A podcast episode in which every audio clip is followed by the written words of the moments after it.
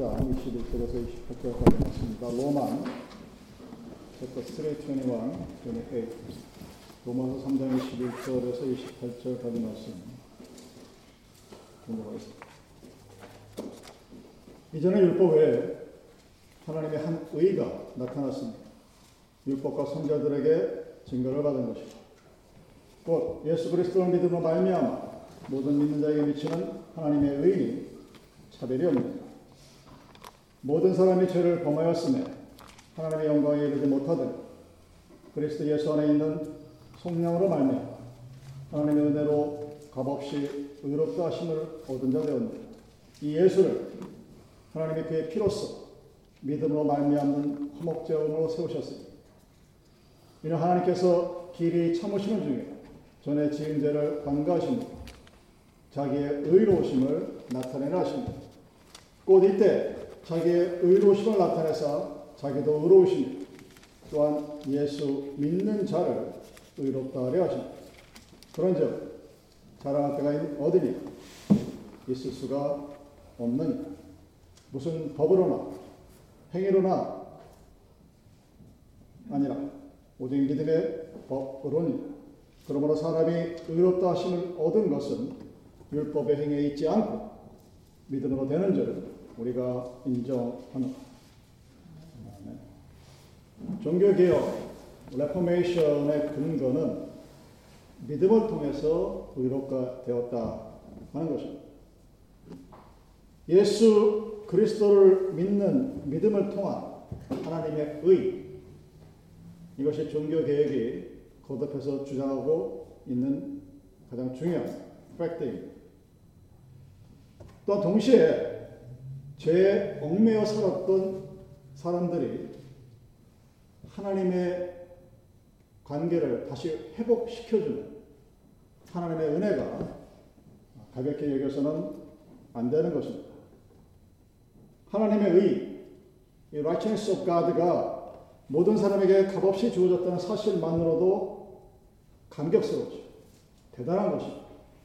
레포메이션 처치는 기존의 잘못된 관행이나 제도를 개혁하려는 것에 초점이 맞춰진 교회입니다. 또한 동시에 하나님의 은혜가 모든 사람에게 주어졌다는 사실을 강조해야 합니다. 믿음을 통해서 그렇게 되었다. 대단히 중요한 작용입니다. 근데 거기에 더해서 하나님의 은혜로 하나님과의 관계가 회복되었다는 사실을 아는 것이 그만큼 더 중요한 것입니다. 그럼 하나님과의 관계를 회복하는 유일한 길은 무엇이냐? 그리스도를 믿는 믿음을 통해서 하나님의 값없는 은혜, 그것을 우리는 의롭게 의인이 되었다고 말합니다.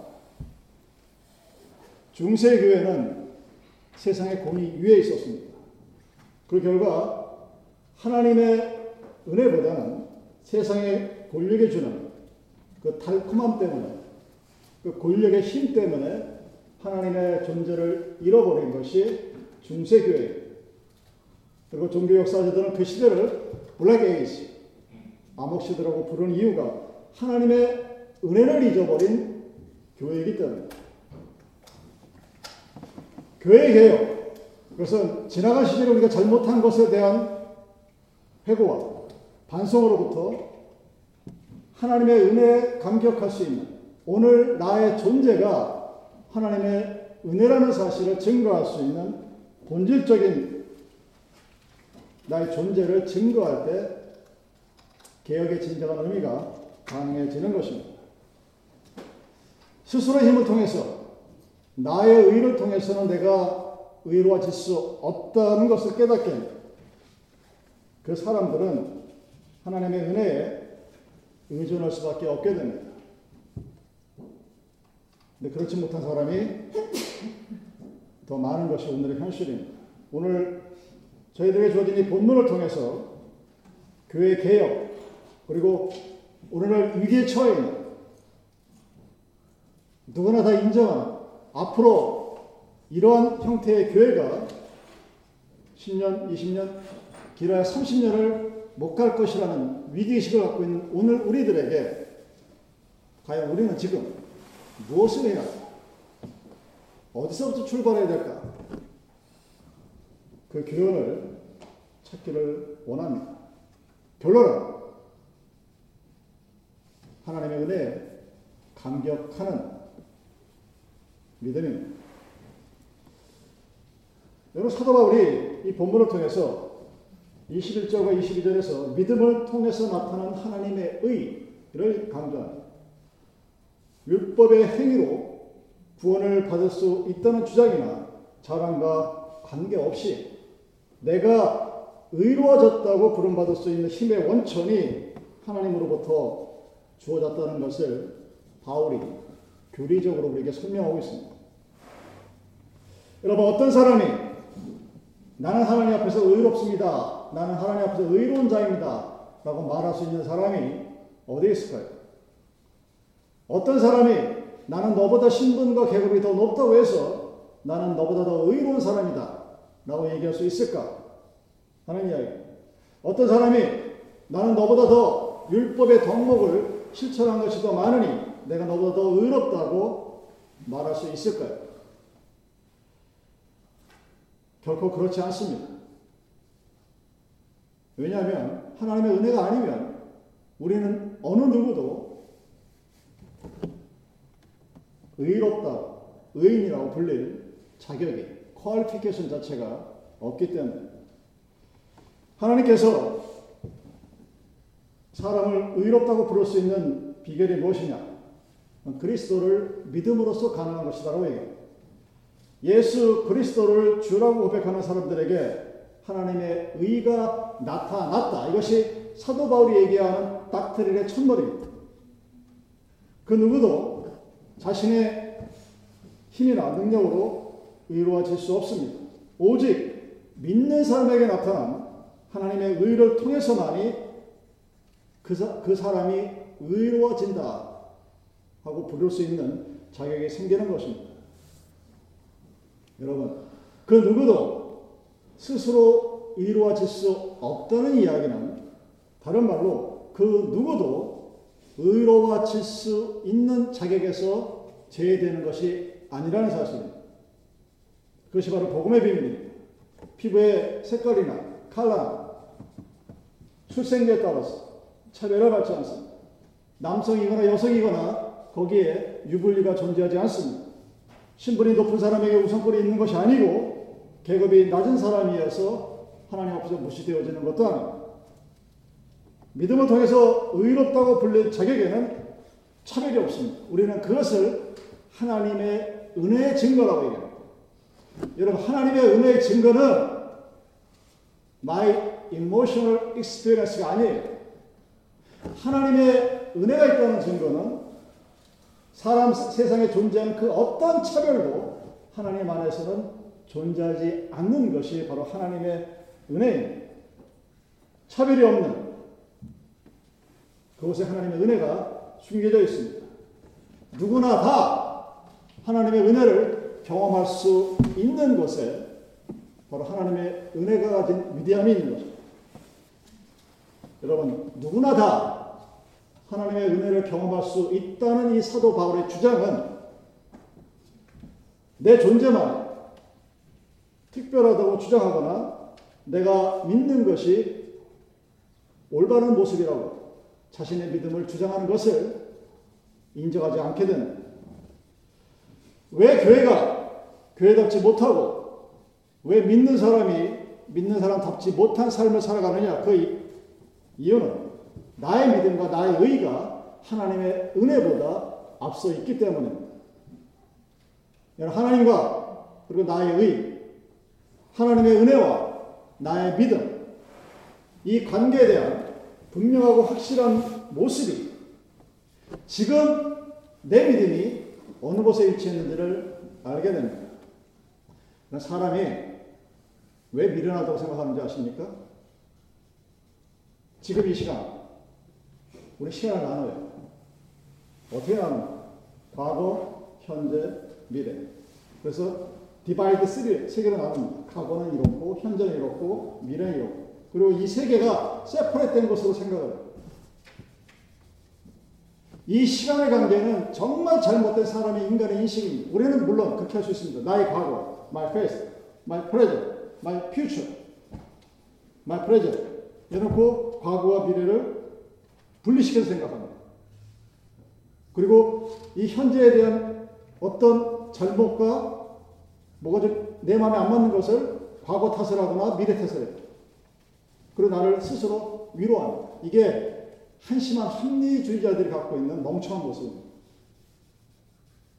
여러분 시간을 그렇게 칼로 못 자듯이 탁 잘라서 나눌 수 있을 거라고 생각하십니까? 인식론은 가능하지만 우리의 삶은 오늘 나의 이 현재의 모습은 과거가 겪어온 과거의 나의 모습입니다. 미래 장차가 나의 모습은 오늘 내가 살아갈 삶의 모습이 미래에 나타납니다. 그래서 여러분들이 정말 시간이라는 관념에서 나와의 관계를 명확하게 투시하려면 오늘은 과거와 현재와 미래가 통합된 토탈리즘으로 봐야 됩니다. 하나님과 나와의 관계도 마찬가지입니다. 저는 그것이 보여요. 어떻게 보이느냐? 그 사람이 다른 사람을 대하는 태도를 보면 합니다. 세상에서 대하는 그런 방식대로 세상을 대하는지 아니면 내가 하나님한테 받은 은혜대로 그 은혜를 가지고 다른 사람을 대하는지 그 태도가 attitude를 보면 그 사람이 갖고 있는 믿음의 위치, 그 사람이 갖고 있는 믿음의 힘, 그 사람이 가지고 있는 믿음의 모습이 어떤 모습인지가 제 눈에는 보입니다. 우리는 사람이 하나님의 이미지를 닮았다고 해요. 누구만? 나만. 나는 하나님이지만 이 밖에 있는 자기의 눈에 보일 때좀 현찮아 보이는 사람들은 하나님의 안 것이 돼요. 그래서 한국에 있는 어떤 사람들처럼 개도 집에서 길르는 반려견, 잡아먹는 식일견 이렇게 구분하는 그 사고 방식이 머릿속에 자동이 박혀 있는 거예요. 은혜, 은혜의 위대함이 무엇이냐? 그 은혜 안에는 차별이 없습니다. 나는 누구를 차별할 수 있어요. 여러분도 누군가를 차별할 수 있습니다. 그러나 하나님의 은혜가 위대한 것은 그 하나님의 은혜 안에는 discrimination이 없다는 얘기입니다. 그리고 두 번째로 사도 바울이 얘기하는 모든 사람이 의롭다고 부를 수 있는 자격은 하나님께서 주시는 값없는 선물이고 값없는 은혜라는 것입니다. 23절과 26절에 나타나 있죠. 율법을 행함으로 얻을 수 있는 것도 아니고 화목제물로 드려진 예수 그리스도의 죽음을 믿게 하는 그 믿음을 우리에게 허락하는 하나님의 전적인 은혜라는 것입니다. 이사의 연제가 그것을 이렇게 설명합니다. 이사야 62장 11절 너희는 딸 시온에게 보라 내 구원이 이르렀느니라 보라 상급이 그에게 있고 보응이 그 앞에 있느니라 하나님이 우리에게 은혜를 주었고 그 은혜에 해당하는 반응에 따라서 보응이 주어진다. 하나님 중심의 은혜의 모습입니다. 모든 사람이 다 죄를 범했어요. 그래서 하나님을 볼 수 없는 처지에 있었지만 예수 그리스도 안에 있는 자에게는 그 구원을 얻을 수 있는 은혜를 주셨다는 것입니다. 죄에 속박되었 억압되었던 모든 사람들이 그리스도 예수가 주어진 속량, 즉 내 죄값을 대신 지불한 뭔가가 나는 아무것도 하지 않았는데 하나님의 아들 예수 그리스도가 나를 위해 죽으신 그 죄값을 통해서 내가 해방되었다는 그 자격을 주었다는 거죠. 화목제물이라는 이 피스메이커, 피를 뿌린 언약계의 덮개를 가리킬 때 사용되었던 그 희생제물을 통해서 내가 불릴 수 있는 자격이 주어졌습니다. 우리는 이 불릴 수 있는 자격이 주어졌다는 것에 너무나 감격하고 만족하고 거기서 딱 멈춰버립니다. 이것이 제가 보는 한국교회의 교리의 문제입니다.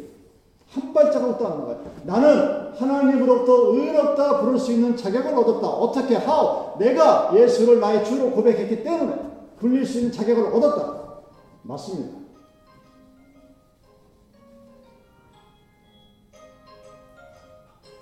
죄의 속독에서 벗어나서 의롭게 되는 비결. 그것은 화목제물로 죽음을 당하고 뿌려진 예수의 피를 믿음으로 가능해지는 것입니다. 우리는 그리고 그것을 복음이라는 말은 굿뉴스라고 얘기합니다. 이사야 예언자가 말씀하신 것처럼 구속하신 자라고 불립 전적인 하나님의 은혜. 하나님의 은혜에 감격합니다. 하나님을 믿는 사람에게 은혜는 오늘 주어진 나의 삶을 은혜로 반응하는 것입니다. 여러분, 왜 우리가 참 신기한 것은 전지전능하신 하나님, 올마이티 가드를 믿는다고 고백하는 사람임에도 불구하고 세상의 풍패, 풍파에 아주 조그만 바람에도 흔들려서 평안함을 유지하지 못하는가 하는 것입니다. 여러분, 믿음이 여러분들의 주어진 가장 큰 선물이 무엇인지 아십니까? 그것은 나의 삶이 내가 나를 돌이켜 봤어도 그 어떤 세상의 풍파에서도 내가 흔들리지 아니하고 평안을 유지했을 때, in peace. 그 평강을 유지하며 살아갈 수 있는 것이 내가 나를 돌아봤을 때의 믿음의 상태라면 여러분들은 하나님의 은혜 가운데 거주하는 사람입니다. 근데 그렇지 아니하고 내가 편하고 좋을 때는 하나님도 마냥 좋은데 내가 조금 내 마음에 안 들고 세상 일이 좀 내 뜻대로 안 돼서 좀 뭐좀 껄끄러 껄끄럽고 일이 잘 안 풀리는 거 그럼 막 짜증이 나고 화가 나고 누군가에게 화풀이하고 싶고 complain하고 싶고 그것은 내가 하나님의 은혜 안에 있지 못하는 증거입니다. 비록 여러분이 예수 그리스도를 나의 주로 고백하고 세례를 받았다 할지라도 그렇다는 이야기입니다. 왜 그럴까요? 지금 나에게 주어진 나는 의롭게 의인이라 불릴 자격을 얻었음에도 불구하고 오늘 나에게 주어진 그 의로워진 사람에게 주어진 하나님의 은혜가 나에게 있음을 알지 못하기 때문입니다. 은혜가 없다는 것이 아니라 나가 나와 함께하는 하나님의 인도하심과 하나님의 역사하심과 하나님의 함께하심에 대한 은혜를 내가 알지 못할 때 오늘 나는 불안해, 초조한. 내가 세상의 모든 것을 다 갖고 있다 할지라도 두려워. 내가 발을 딛고 서 있는 지금 이 시간. 과거와 미래가 함께 투영되어진 오늘 나의 이 모습에 대해서 그 모습 속에서 하나님의 은혜를 찾지 못합니다. 그 하나님의 은혜를 찾지 못하는 이유는 과거에 일어났던 하나님의 은혜를 내가 잊어버렸기 때문에 그런 것이고 미래에 어떤 일이 벌어졌을 때 과연 하나님이 있을까에 대한 두려움 때문에 믿음이 연약하기 때문에 그 모든 것들이 종합돼서 하나님의 은혜를 잠시 떠나 있을 때 그때 우리는 세상에서 아주 작은 바람이 불어도 마치 나뭇 잎사귀가 물에 추렁추렁 듯이 오락내리락 하면서 그러면서 자기는 착각을 해요. 나는 주를 내 그리스도를 나의 구주로 고백했 사람이다. 그 믿음을 고백한 사람에게 주어진 하나님의 은혜를 잊어버리고 살아갑니다. 그것이 한국 교회 모습입니다. 그래서 교회가 맨날 즐겁고 싸고 세상 것만 자랑합니다. 여러분 교회가 그리고 여러분들이 하나님의 은혜를 증거할 때 세상의 것을 자랑할 수 있습니다. 그것은 완화도 됨이니까. 근데 그것만 자랑해가지고는 우리는 하나님이 주시는 놀라운 은혜를 알고 살아갈 수가 없게 됩니다. 내가 하나님께 빚진 사람이라는 사실, 내가 구원을 얻어서 의롭다는 자격을 받았다는 그 사실이 하나님으로부터 내가 얼마나 대단한 엄청난 평생 벌어도 갚을 수 없는 빚을 졌다는 사실을 알고 있는 사람, 지금의 나의 모습에 대해서 하나님 앞에 감사합니다. 지금 나는 하나님께서 나를 위해 눈물 흘리며 기도하고 있다는 사실을 알 수 있다면 그 하나님의 기도가 하나님의 관심이 하나님의 사랑이 나에게 주는 믿음의 위로와 기쁨에 주는 삶에서 내가 지금 서 있음을 알게 됩니다.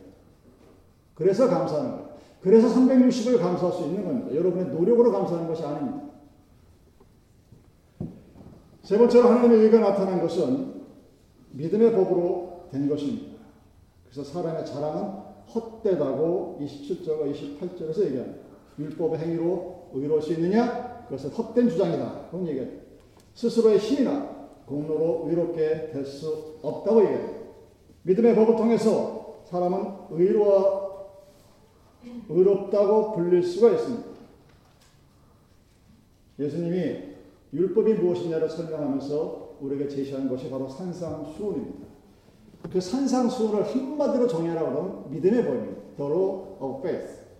마음이 강한 슬퍼하는 사람, 온유한 사람, 의에 줄이고 목마른 사람, 자비한 사람, 마음이 깨끗한 사람, 평화를 이루는 사람, 의를 위하여 박해를 받는 사람.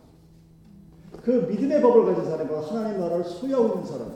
근데 우리는 내가 하나님으로부터 의로워질 자격을 얻었다는 것에 감격해서 거기서 딱 멈춰버립니다. 하나님의 나라를 소유하고 살아가야 돼.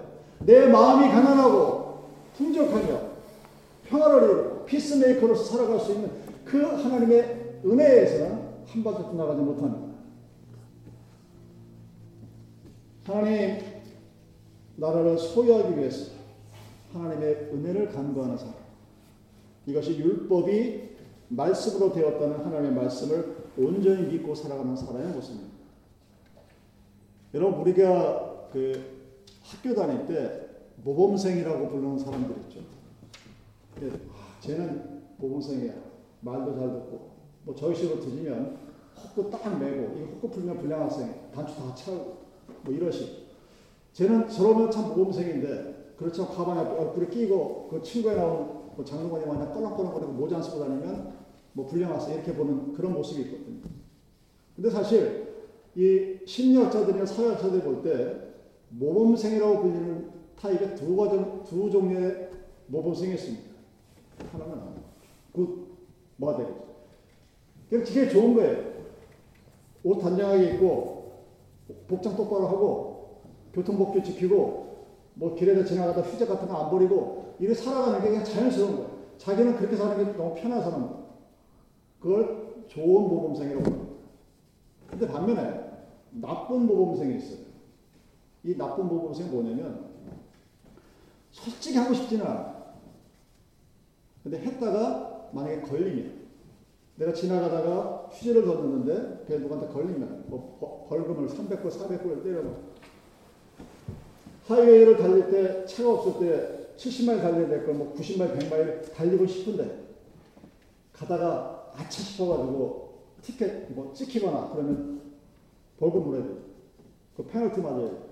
그게 무서우니까 에이 하고 참는 거야 스스로.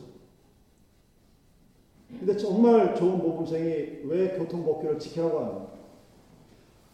교통법규를 지키면 여기서 아무래도 사고가 덜 나요. 나도 안 다치고 상대편도 안 다치고. 그래서 지키는 거야. 자연스럽게. 차가 있건 없건 차간 거리 띄우고 속도 지키고 그 모습이 몸에 배어서 스스로 하는 겁니다. 근데 대부분의 나쁜 모범생들은 했다가 나한테 불이익이 올까 억누릅니다. 자기 스스로. 그 겉으로의 모습이 엄숙하게 보여. 그리고 모범생처럼 보여. 근데 이 나쁜 모범생이 어느 순간 야 내가 이 짓을 해도 내가 과속을 해도 여기는 지금 폴리스도 없고 CCTV도 없고 내가 안 걸리겠다. 그러면 가요. 나쁜 모범생. 막 90마일, 100마일 달려. 그러다 사고가 날 수 있죠.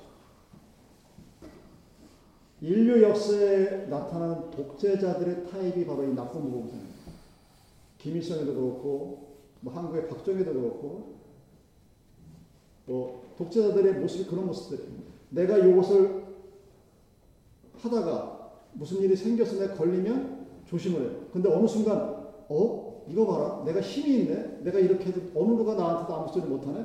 그럼 막 돌진해가지고 독재자가 되고 사람을 죽이는데 꺼리낌이 없게 되는 그런 모습이 되게 돼요. 자신의 행위를 자랑하게 되는 사람이 갖고 있는 모습들. 자신의 행위로 내가 의로워질 수 있었고, 너와 내가 하나님의 은혜로 차별 없이 같이 하나님의 은혜의 의를 불릴 수 있는 자격을 갖추게 되었지만, 그래도 내가 너보다 나은 것을.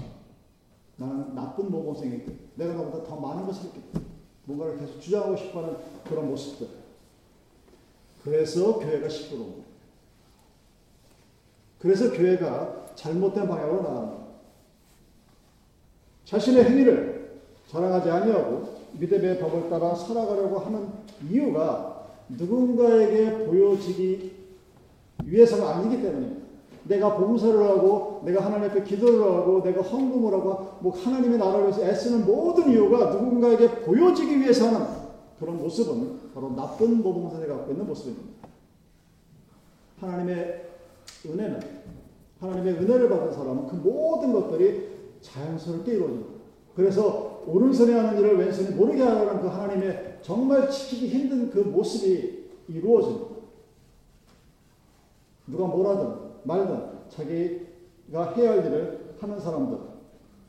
그러면 그 믿음의 법이 그 사람을 편안하게 합니다. 그리고 위로를 줍니다. 여러분 믿음의 삶. 그 믿음의 삶이 여러분들 만약에 억누르거나 하기 싫은데 해야 한다거나 어떤 의무감을 생기게 하거나 아니면 뭐 자기가 희생을 해야 된다는 생각을 갖게 하는 건 바로 그것이 나쁜 모범생들이 갖고 있는 율법에 대한 모습이에요. 하나님의 은혜를 갖고 있는 사람들, 하나님의 은혜 안에 살아가는 사람들은 의무가 희생이 아니라 자신의 삶이 하나님의 은혜에 대한 감사로 나타나는 것입니다. 그래서 그 감사가 나타날 때 그것을 누가 알아듣느냐 마느냐는 상관이 없는 문, 이미 영역이 다른 문제, 차원이 다른 문제. 그래서 세상을 살아가면서 수없이 많은 일을 겪어도 항상 평안 가운데 살아갈 수 있는 것입니다. 예수님이 하나님 나를 올라갈 때 마지막 남은 제자들과 성도들에게 뭐라고 얘기합니까? Be in peace. 평강에. 바로 그 하나님의 은혜가 믿음의 법 위에 있을 때예요. 그럼 종교개혁은 세 가지 모토가 있죠. 오직 믿음으로, 오직 은혜로, 오직 그리스도로. Only by faith, only by grace, only by Christ. 그것을 통해서 나와 하나님의 관계가 회복되었다는 것입니다. 이 이야기는 나의 힘이나 나의 어떤 것이 아니라 내가 하나님 앞에 온전히 무릎 꿇을 때만이 가능합니다. 유대교는 자기의 힘으로 구원을 얻을 수 있다고 믿습니다. 그것이 바로 율법의 힘입니다. 하나님의 은혜에 감격한다는 고백. 이것은 믿음의 법을 경험한 사람만이 할 수 있는 말입니다. 내 능력으로, 내 지혜로, 내 경험으로 주어진 하나님의 은혜를 받아들일 수가 없게 됩니다. 종교개혁 당시에 하나님의 의가 당시 모든 사람들에게 주어졌다는 것. 뭐 사람들이 받아들였을 것이라고 여러분 생각하십니까? 하나님의 의가 모든 사람들에게 차별 없이 주어졌다.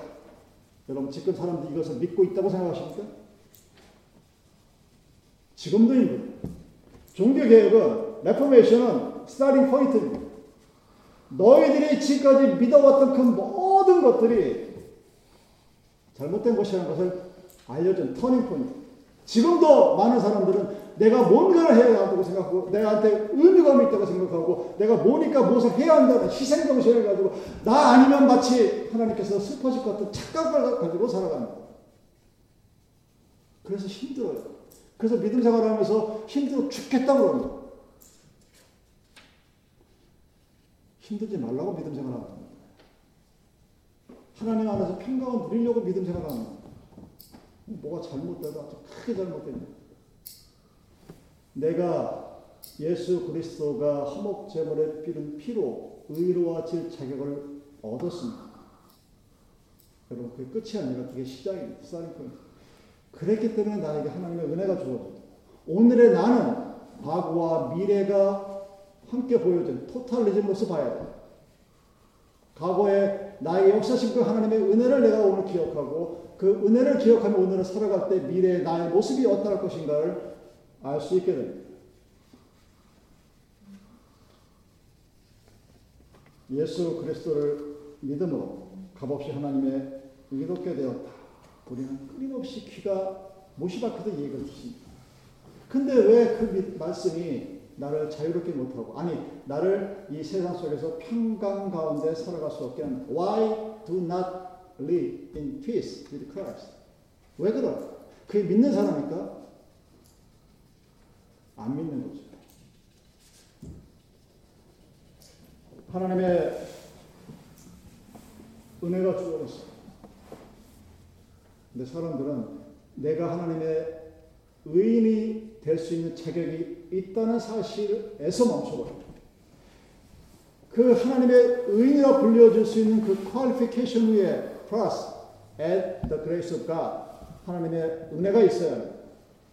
종교개혁 여러분 레포메이션은 믿음을 통해서 여러분이 의롭게 되었다는 것을 주장하는 것과 동시에 하나님의 은혜가 나에게 주어졌다는 사실을 여러분이 알기를 원하고 느끼기를 원하고 경험하기를 원하는 것입니다. 한국교회는 예수 그리스도를 믿는 믿음을 강조하는 동시에 하나님의 의가 모든 사람에게 나타나 은혜로 주어졌다는 사실을 기억하셔야. 오늘 나, 지금 나는, 오늘의 우리들은 하나님의 은혜를 얼마나 기억, 감사하고 그 하나님의 은혜에 따라 살아가고 있는가. 그것이 세상 어디 자랑할 게 하나도 없지만 모든 것이 하나님의 은혜로 하나님의 공로로 된 것이 그 하나님의 공로로 하나님의 아들 딸이 된 우리에게 주어진 그 하나님의 은혜 그 은혜를 지금 이 시간 여러분들이 하나님께 감사하며 살아가기를 바랍니다. 기도하시겠습니다.